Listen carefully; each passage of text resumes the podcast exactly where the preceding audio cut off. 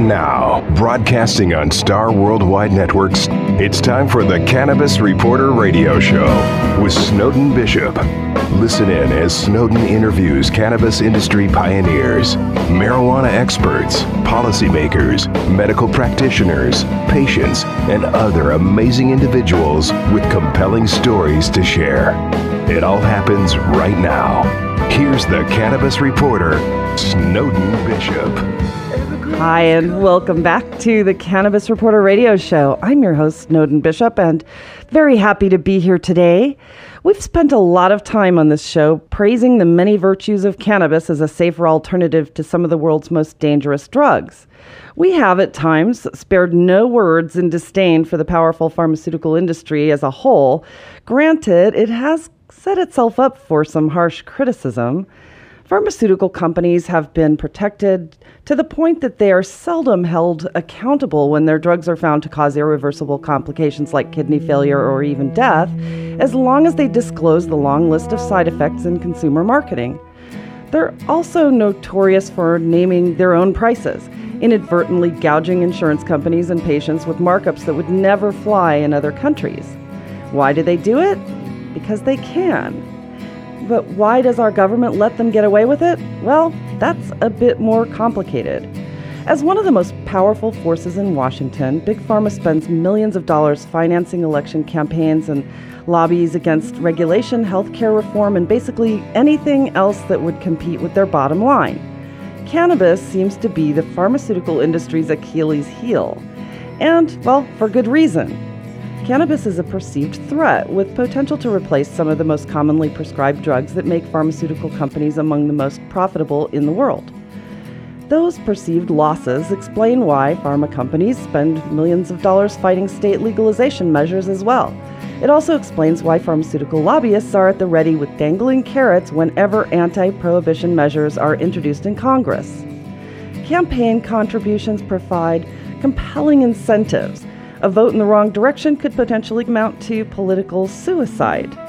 The irony is that potential loss of profit pharmaceutical companies could suffer if cannabis were allowed to compete would likely be a wash compared to the millions of dollars spent lobbying against it each year. Also, the perceived threat of cannabis regulation is slightly overblown. The truth is that legalizing cannabis won't eliminate the need for pharmaceuticals. Think about it. Before synthetic drugs were invented, opium, coca, and cannabis plants were commonly used for anesthesia and pain. Honey, cayenne pepper, and other plant based remedies were commonly used to ward off influenza and the common cold. But millions of lives were lost to preventable and curable illnesses like infections, which now can be treated with pharmaceutical drugs. And despite the dangers of opiates, they are necessary for extreme pain or serious injury cancer, or other debilitating conditions. Pharmaceutical companies would be well served to embrace cannabis for its potential to solve some of the most consequential problems facing the pharmaceutical industry today. That is something that our guest is more than qualified to discuss with us today. So let's get started. I am really happy to introduce Dr. Bobby Dey. He's a pain management expert and co founder of what is now known as the National Spine and Pain Center. As the largest pain management practice in the nation, it's also one of the leading prescribers of opiates. Having spent more than 15 years working with patients who require opiate therapy, Dr. Dey witnessed a notable decrease in opiate abuse among his patients who also happened to use medical cannabis. He eventually retired from his practice to pursue his interest in cannabis as an alternative therapy, and he's now the chief medical officer of Climb Holdings. And there's an acronym for that, which I'll let him explain. But there he guides medical best practices along with a team of venture capital, investment banking, and marketing experts who envision bringing medical benefits of cannabis to patients across the country. So, Dr. Dey, thank you so much for joining me today. Great. Thank you for having me. I'm really delighted that you're here. And I really wanted to talk to you about your experiences with seeing patients who happen to be using cannabis, whether legal medical use or recreationally or however they did it. What was the big tell? Sure. So let me explain by saying that our uh, practice, which provided opiates for patients uh, that had medical indications to take it, uh, had a strict policy against uh, Schedule One illicit substances, uh, which included heroin, cocaine, uh, and unfortunately marijuana as well. And and marijuana was kind of swept into cannabis was swept into that group of drugs. Um, Schedule One basically means that the medication, the, the drug uh, doesn't have any benefits and it can be addictive. And cannabis was classified back in the 70s as a Schedule One drug, not because there was any evidence for this, but really because they hadn't done enough studies. And, and the idea was to come back and do enough research and then classify it properly, but that never happened. So from the 70s until today, the research that was promised or, or, or thought to have been done was never done. Now, when we were seeing patients who were on opiates and, and having classified cannabis according to government standards and, and really DEA standards, we had to let patients know that if they were taking an illicit substance, that they would be discharged from the practice um, and and sent to rehab, uh, drug rehab centers, and so on. And and what I noticed was that when I was giving my patients opiates, that um, the ones that were taking cannabis did not require an escalation of the opiate. Now, typically, when you're giving somebody opiates, uh, within about three months or so, uh, there is a um, phenomenon that happens where these receptors in our spine get filled with the drug, and you need more drug in order to have the same benefit. And therefore, patients taking opiates require an escalation over time. And I, I noticed that in the pa- patients taking cannabis, where I chose, because it was my choice to make with the patient, not to discharge from the practice, that they were taking it safely, and we had an understanding, and I documented in every note that they were taking cannabis, and I uh, advised them that taking cannabis with opiates can have potential consequences that we're not aware of. And so, having this understanding between a patient and doctor, we continued forward uh, with a situation where they were taking cannabis, they were taking opiates, and these patients, five years out, were taking the same dosage of opiates that they started taking when they initially entered my practice. So anecdotally, that that was opening moment to say, wow, that this is synergistic and not uh, something that's antagonistic. Yeah, I find that really interesting because obviously when you build up a tolerance to anything, I mean even even antibiotics over time people build a tolerance to and, and need more and more of the same drug to get the same effect. So when the patients would disclose that they were using cannabis and you documented it in their file. Was this a, a rule that came down from the DEA or was this a rule that was basically set by the clinic? This is a rule that really is a standard in medicine. Mm-hmm. That if somebody is taking a Schedule One, uh, let's give uh, as an example cocaine. If you're taking cocaine and you're taking opiates, it's very, very harmful because the two together can cause a lot of significant harmful effects. And, and so it was considered an illicit substance. Patients who were taking illicit substances had the potential, high potential of addiction, and therefore they shouldn't receive opiates. So that was a medical standard that's well known in all top rated institutions. And, and so we also practiced it in that sense. But uh, m- myself and another doctor in the group chose not to do that with cannabis patients because we said that cannabis is not addictive. It's not the same drug as a cocaine or a heroin, and that um, that these patients taking it with physician guidance and understanding can can definitely take it if if we so chose uh, to allow them to, and and still provide them with opiate prescriptions. Yeah, and are you still working with patients now at all, or are you mainly just focused on Climb no. Holdings? I, uh, yeah, I really have retired as of 2011 from seeing patients and then from 2012 going to a regular job in general.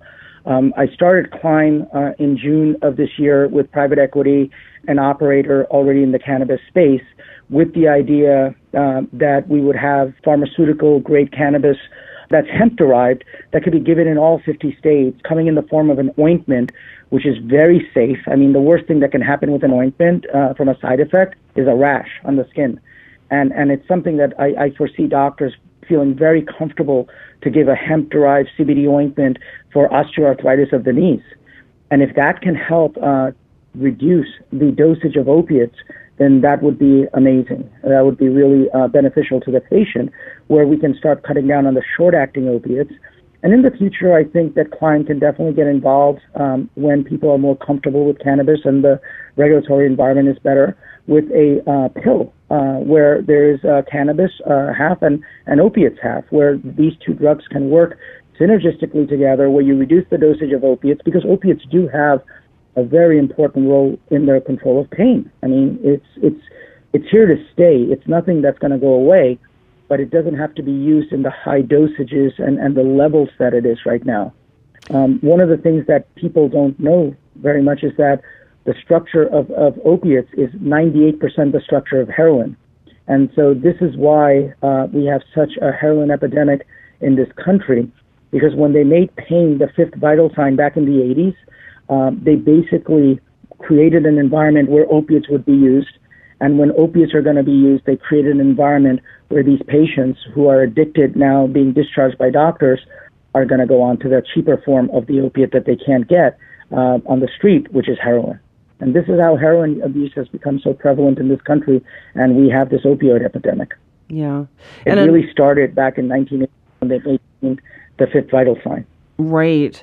Yeah, that I was always curious about why they became so prevalent, but you know, it totally makes sense when you say that.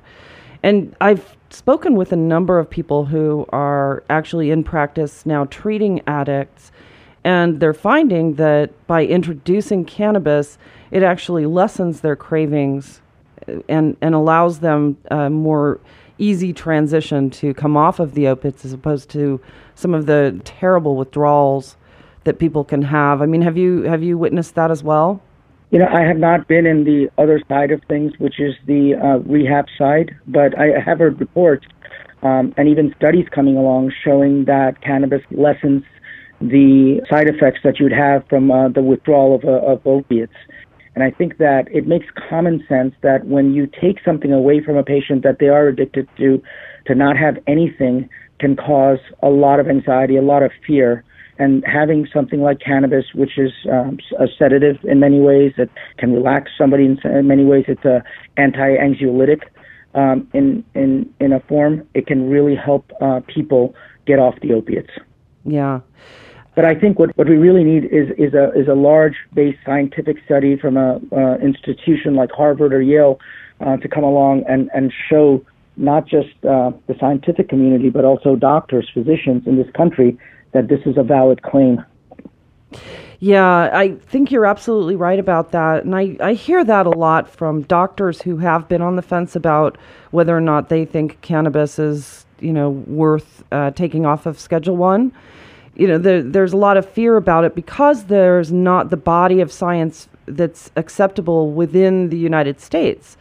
From the DEA perspective or from the congressional perspective, they're always looking for U.S. studies but a lot of people fail to realize that there are 25,000 or more studies available on the U.S. Uh, governmental database of, of clinical studies that deal with cannabis and its safety and efficacy and all of that. But I wonder how you feel about, you know, the pharmaceutical companies as a whole not embracing uh, this and feeling threatened by the regulation of cannabis as if that would diminish their profits. I mean, you know, clearly you see a time and place and need for opiates, for example, and the need for opiates won't go away with cannabis. But what would you what would you say to the pharmaceutical industry if you could have them, you know, all of the major players in a room together? Well, I, I would say that it's not a matter of if, but it's a matter of when um, cannabis will be a Schedule Two drug. And soon as it is, you'll see the every single CEO of every pharmaceutical company that has not embraced it embrace it because it will make them money. Um, it, it's it, pharmaceutical companies is a is, is a capitalistic based uh, system, uh, and and it thrives in that. And as long as uh, they have an environment where they can make money, they will jump on it. And and right now, it's easier to make money in just the opiate world than it would be with cannabis because of all the regulatory concerns and the fact that it's a Schedule One. But I think in the future, cannabis com- I, am sorry, uh, pharmaceutical companies will embrace cannabis as a synergistic uh, drug, and they will be buying out many other companies in the future that are already uh, making opiates along with cannabis. Yeah, and I, I it's would just a matter of time. right, and I, I would think that it would really enhance their standing with the general public too if they did embrace it. I mean, and especially where it comes to uh, the opiate addiction epidemic, because if cannabis can help uh, alleviate some of those problems, I would think that the pharmaceutical companies would stop getting such a bad rap about it. Yeah, I, I think it would definitely help their reputation, especially given um, the consensus uh, among the public in the U.S., where study after study has shown that people favor uh, cannabis uh, to be used as a uh, medic- on a medicinal basis. It's been shown on multiple studies to be effective for nausea, for seizures, for insomnia, for pain. Um, in all of these uh, areas and, and, and many others uh, that still need to be studied. But these areas, it's been pretty proven to have worked. And, and so for pharmaceutical companies to not be using it, I understand right now because it is a Schedule One drug. But I, I do think that once the government and the regulatory environment makes it a Schedule Two, which means that it, it, it can be addictive, however, it's got medicinal medical benefit, then the can then the uh, pharmaceutical company should come on board. Yeah, I would definitely think so. And I wonder also, I read in an article that you were talking about how the opiate epidemic is actually claiming like 33,000 uh, lives each year or has been, you know, lately and it just it seems that that number goes up every year. Do you really believe that putting cannabis in Schedule 2 might help that or do you think that it should be descheduled to the point where it's on a par with like um, let's say Tylenol? I think that um, cannabis can have some mind altering effects for sure that we all are familiar with, with THC being present in it. And, and so any psychoactive drug needs to be on a Schedule 2 basis. You can't really um, make it over the counter when you're giving it for medicinal benefit. Um, so uh, by by controlling the milligrams and by controlling the dosage and the frequency with which a patient is taking it, um, a physician can prescribe it for uh, uh, a variety of conditions, uh, whether it be chronic pain um, or whether it be nausea. Now, in the case of uh, pain, you can actually then start reducing the opiates, and by reducing the opiates, uh, that's the magic uh, pill here because now the dependence would be lower, addiction would be lower, and so would the number of deaths. Because now these patients would not go on to wanting to take heroin uh, because their uh, um, cannabis opiate combination pill was stopped because they wouldn't be addicted to opiates at the level they are now because they'd be getting a much lower dosage. Yeah. That so the death rate would fall. So I, I really do see cannabis being a, a very important part of uh, fighting the opiate epidemic. Yeah, I, I would think so. I mean, the proof is in the pudding, and when you start seeing what you saw, it, I, I, imagine you couldn't help but really believe that. And as far as um, its ability to actually treat pain on a topical level, um, are you uh, or have you been conducting any studies at all uh, with regard to like the ointment that you were discussing? Yes, we, we have. Um, actually, we just gave uh, 200 samples to some of the doctors at National Spine and Pain Center. Um, we're actually in the midst of shipping it today. Um, and they're going to go ahead and give it to 50 patients, four doctors giving it to 50 patients, 200 samples, and, and conclude um, what the results are. And there's already been one trial done with 50 patients where we saw that, I'm sorry, with 40 patients, where we saw that 32 patients um, got significant uh, relief with the ointment, with the topical ointment, um, and eight of them said that it was okay. So, so that's a very good efficacy rate with which to uh, go ahead and do further studies. And, and so we're doing what we call efficacy trials. It's not a clinical study because what I want to do is to not really um, keep testing things, but really get this into the hands of patients um, if it if if I know it works. And and from having done the first 40 patients, there's a very positive sign that it works. And when these studies come out with the 200 samples, uh, um, clouds come out with the 200 samples, uh, we will know uh, which formulations are working. And if we need to, you know, kind of make something a little tweak it here or there to make it better, but the initial uh, data that we've had so far has been very, very uh, positive. Yeah. Have you been following any of the legislation that's um, been sitting in committee, like, for instance, the CARERS Act, and followed any of the congressional moves? Um, uh, some of them I hear about, but I don't follow it on a kind of a, a regular basis or anything. I, I try not to let the politics of this affect my vision and my um, um, kind of uh, will to uh-huh. see this come through. Like many, many people say, like, oh, you should do FDA trials and so on. Well, if I go to the FDA with it, this will never get to the market. It'll never get to the hands of patients. And so by being able to do my own clinical studies the way we are, the, the clinical trials we are right now, and because it's hemp derived, I can put it out in Amazon. I can put it out in all 50 states. There is nothing illegal about CBD, uh, which is derived from hemp, which is, so CBD is a component of cannabis and it's called cannabidiol. And that's the active ingredient in the ointment that helps with pain. Right. Yeah, and I know a lot of people have um, experienced great relief with concentrates, uh, CBD concentrated in tinctures. You know, I, I started giving it to my own father for Parkinson's, and I know a lot of people who are having great success just with spasticity of MS and even epilepsy and autism and all of that. It just seems like such a miracle drug if you want to call it a drug, plant-based miracle that that has helped so many people. I'm really anxious to see what happens in the long run with it, especially because we have this budget uh, issue coming up pretty soon, and if there there was a provision in the in the 2015 omnibus budget whereby the funds were omitted from the DEA budget to go out and prosecute people in states where cannabis has been legalized for medical use. And if that line item goes back in the budget, there might be a danger for even hemp derived CBD, which is causing a lot of people some anxiety in anticipation of that.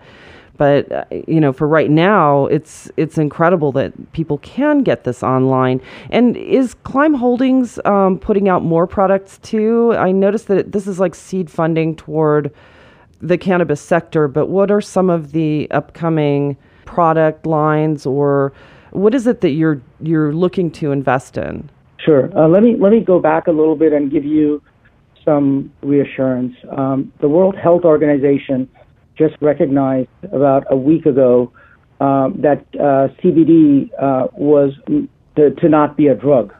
Um, they they considered a drug in the sense of uh, uh, cannabis. The cannabidiol is not uh, considered a drug by the World Health Organization. And I think that that's going to go a long, long way in all these political maneuvering going on, especially with this current administration, of not letting um, cannabis or, or, CBD be uh, used for its uh, appropriate use. So, so I, I think that when, when the World Health Organization recognizes something like this, it's going to be a positive force for CBD overall um, on a national level. Um, as far as Climb is concerned, so we have uh, uh, three different products. One in the recreational space, um, one uh, that's going to be in the wellness space, and one that's going to be in the medicinal space. For the recreational space, um, it's they're um, uh, cannabis oils, and it's in the seven legalized states. And what we um, do is to market and brand uh, the product, and and and we have the processors uh, fill the cartridges. And we make sure that we work with processors that are top of the line, um, and we assure uh, testing with testing that that the uh, actual cannabis in the cartridge is of high quality and proper doses. And we also really advocate for proper use of cannabis. Um, so things like not dri- not while driving, or, or, or you know, uh, machinery use, or, or something like that. So that's on the recreational side. On the on the medicinal side, we're coming out with uh, 36 different products of combining uh, CBD with um, known medications out there like lidocaine and and nonsteroidals that are known to work in a topical cream uh, for patients to use for medicinal use, and, and it does not need a prescription. It's over the counter. Um, I've said many times it's like going to buy Bengay. Um, it doesn't need a physician prescription but we would like for physicians to use it because it gives it even more um, exposure to patients, but with or without physicians, we would go ahead and put it on the market.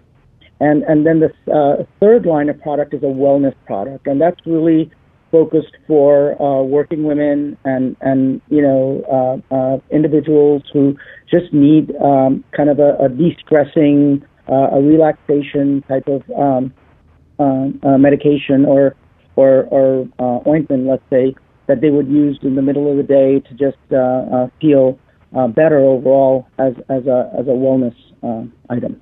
Right. So those are the three lines that we're. One of them is already on the market, which is the recreational line, and it's called Mezz. Oh, say that again. It's called what? Mezz, M E Z Z. Oh, okay. Oh, yes, I did see that. I wasn't sure what that was when I when I was looking yeah. it up. So um, you raised a really interesting uh, point, actually, and I I kind of see uh, cannabis going in this direction in the future as it as you know it becomes less stigmatized, more normalized, and uh, less of a, a niche a niche uh, substance to market because I think that if if you were to introduce uh, CBD into some of these common over the counter medications like Bengay, you said, then it just becomes another ingredient in a normal mainstream uh, product. Exactly. That, yeah, and and that actually will help to normalize it too. I think. That's exactly what we're doing. So we're this is why I'm not doing FDA studies. Uh, I'm going straight to the market and, and getting it into the hands of people because by the time the FDA approves something like this, uh, another 33,000 people will have died.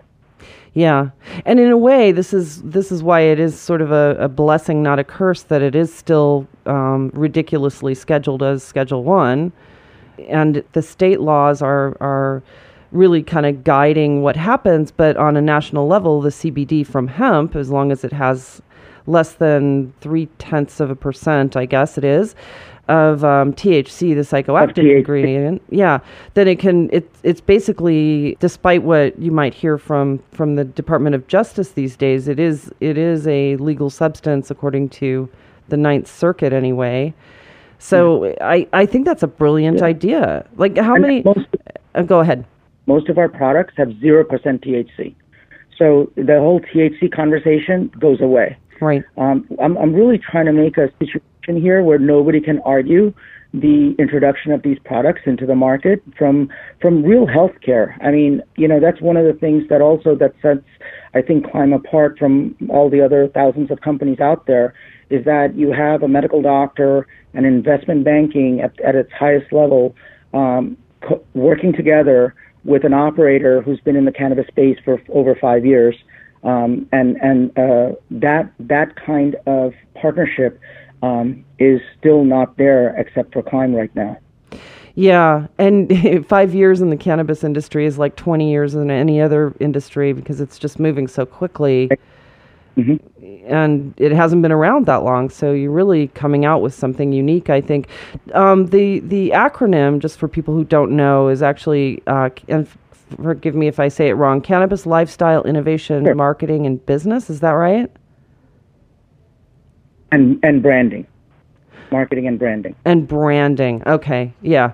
So um, you know, it's it's interesting and I I like to hear that there's a collaboration of people from different sectors of business coming together to um, innovate new products and and find ways to integrate cannabis into the the more mainstream acceptable publicly acceptable products that are just on every pharmacy shelf um, over the counter.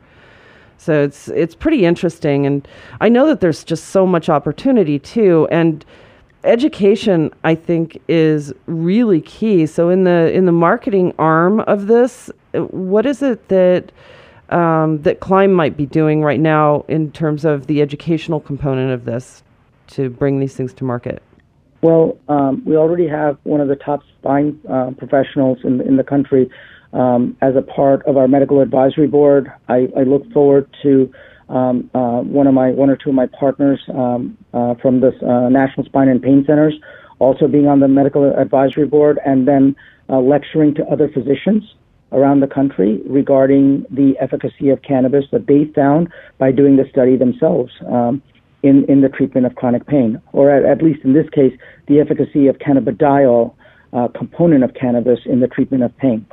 So these, these individuals not only have authority and leadership in the country as, as medical doctors, but they will also have their own experience.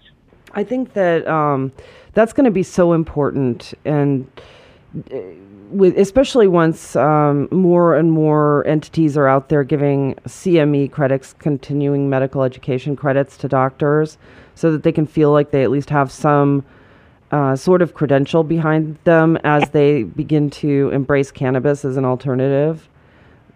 It really is just an important aspect of moving this this uh, movement forward. The key event that you'll see happen is uh, um, cannabis being listed as a Schedule Two.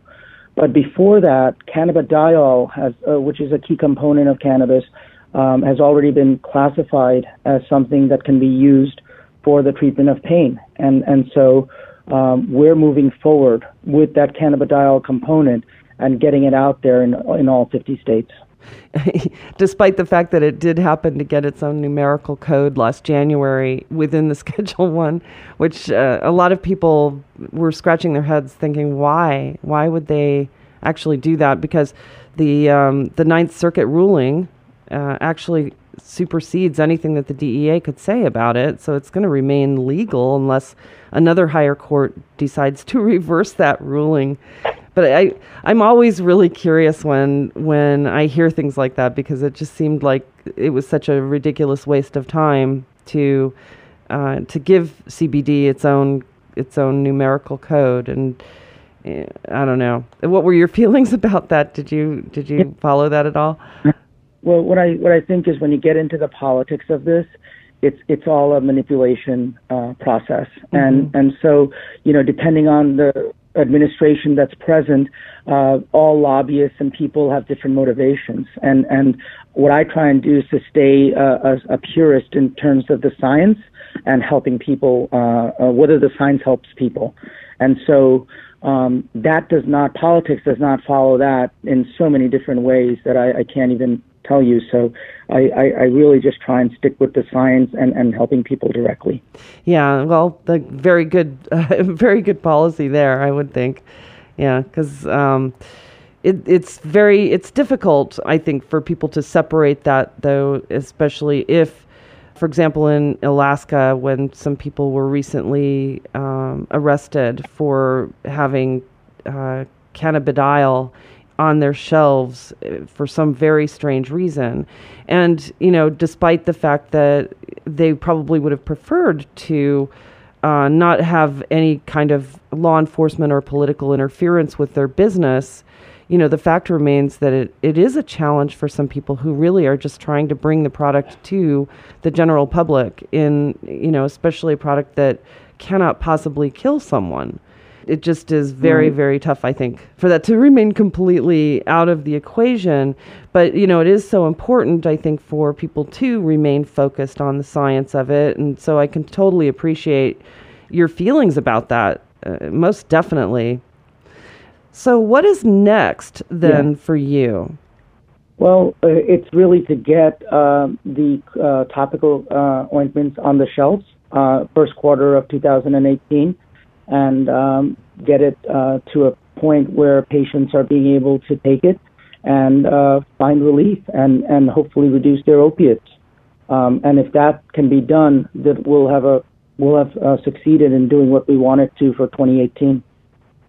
Yeah, it's quite ambitious what you're doing, and um, you know, kudos to you for doing it. And you also had an investment group that you were part of, and was that also um, related to to what you're doing in the cannabis space now? Yes. Um, so, so the investment company that I have is the actual partner in Climb that's working. Um, mm-hmm. I, I've also chosen to do some other ventures with it, like sightseeing in Los Angeles and, and real estate in in in, um, in Macau. uh, for for the middle income people. But everything I do with this investment company really has to do with um, helping people in one way, shape, or form, whether it's to provide uh, reasonable housing or whether it's to let families uh, appreciate the, the sights and scenery of uh, Los Angeles in a safe manner, um, or whether it's to get CBD out onto the market. The purpose of the investment group is to um, help uh, people in one way, shape, or form.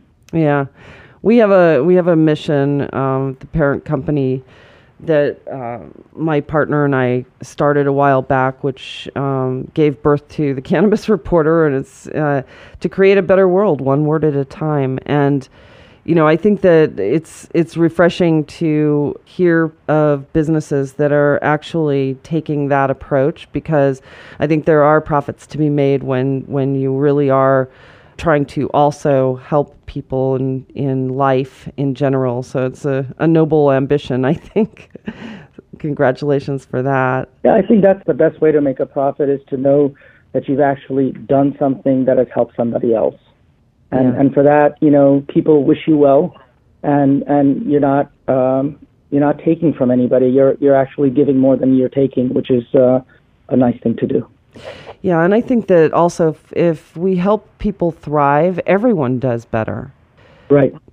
It's you know it's it's what goes around comes around too, but I think that you know you really create an, an environment where people have have the ability to thrive, and it's it's exciting for me to hear that actually from you. So. Um, yeah, well, I'm I'm looking forward to seeing what happens when your products come out. And right now, it, it's a vaping product, right? That's coming out in the seven states where where adult use is legal, and and then the the CBD ointments and that sort of thing. Will there be a standalone product, or are these just the molecules going into other over the counter products that will be marketed in that way? Oh no, they're they're standalone. Okay. So the CBD uh, the CBD ointments are standalone products, and they're being uh, uh, made based on the ingredients that I'm I'm telling them to put into it. Um, so we have chemists uh, associated with pharma- uh, pharmacy companies that are able to make the product uh, for us, and then we're getting them to market.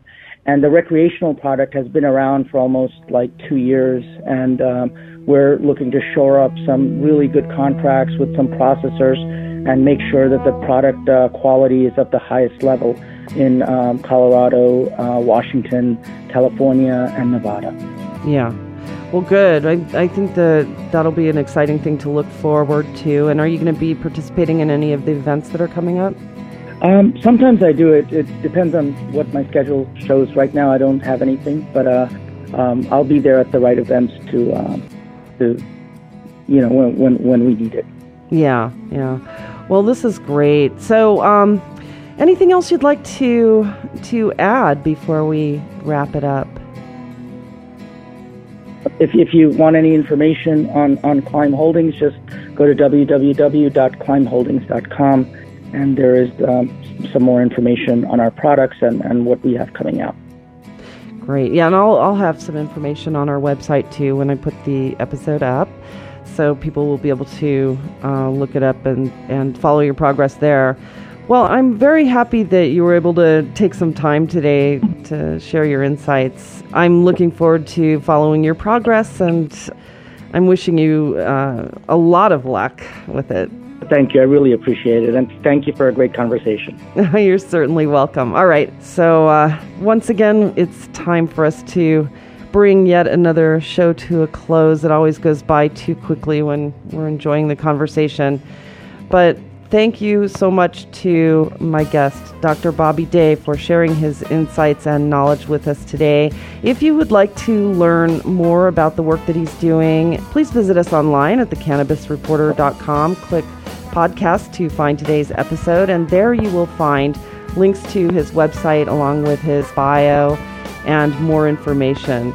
We have a lot of other people to thank. First, I would like to express our gratitude for our radio sponsors, Hemp Meds, Healthterra, and Compassionate Certification Centers. We certainly couldn't be doing this without you. I'd also like to thank Dr. Brian Donner for our Medical Marijuana Minute, Eric Goodall, the composer of our theme song, Evergreen. And of course, it goes without saying how much we appreciate our producer Ed and engineer John and the team here at Star Worldwide Networks for making us shine. Oh, and last but not least, thanks to all of you for listening. I'm Snowden Bishop, inviting you to join me again next week, same time, same place, for another episode of the Cannabis Reporter Radio Show. Until we meet again, be safe, stay informed, share what you've learned, and make it a great day.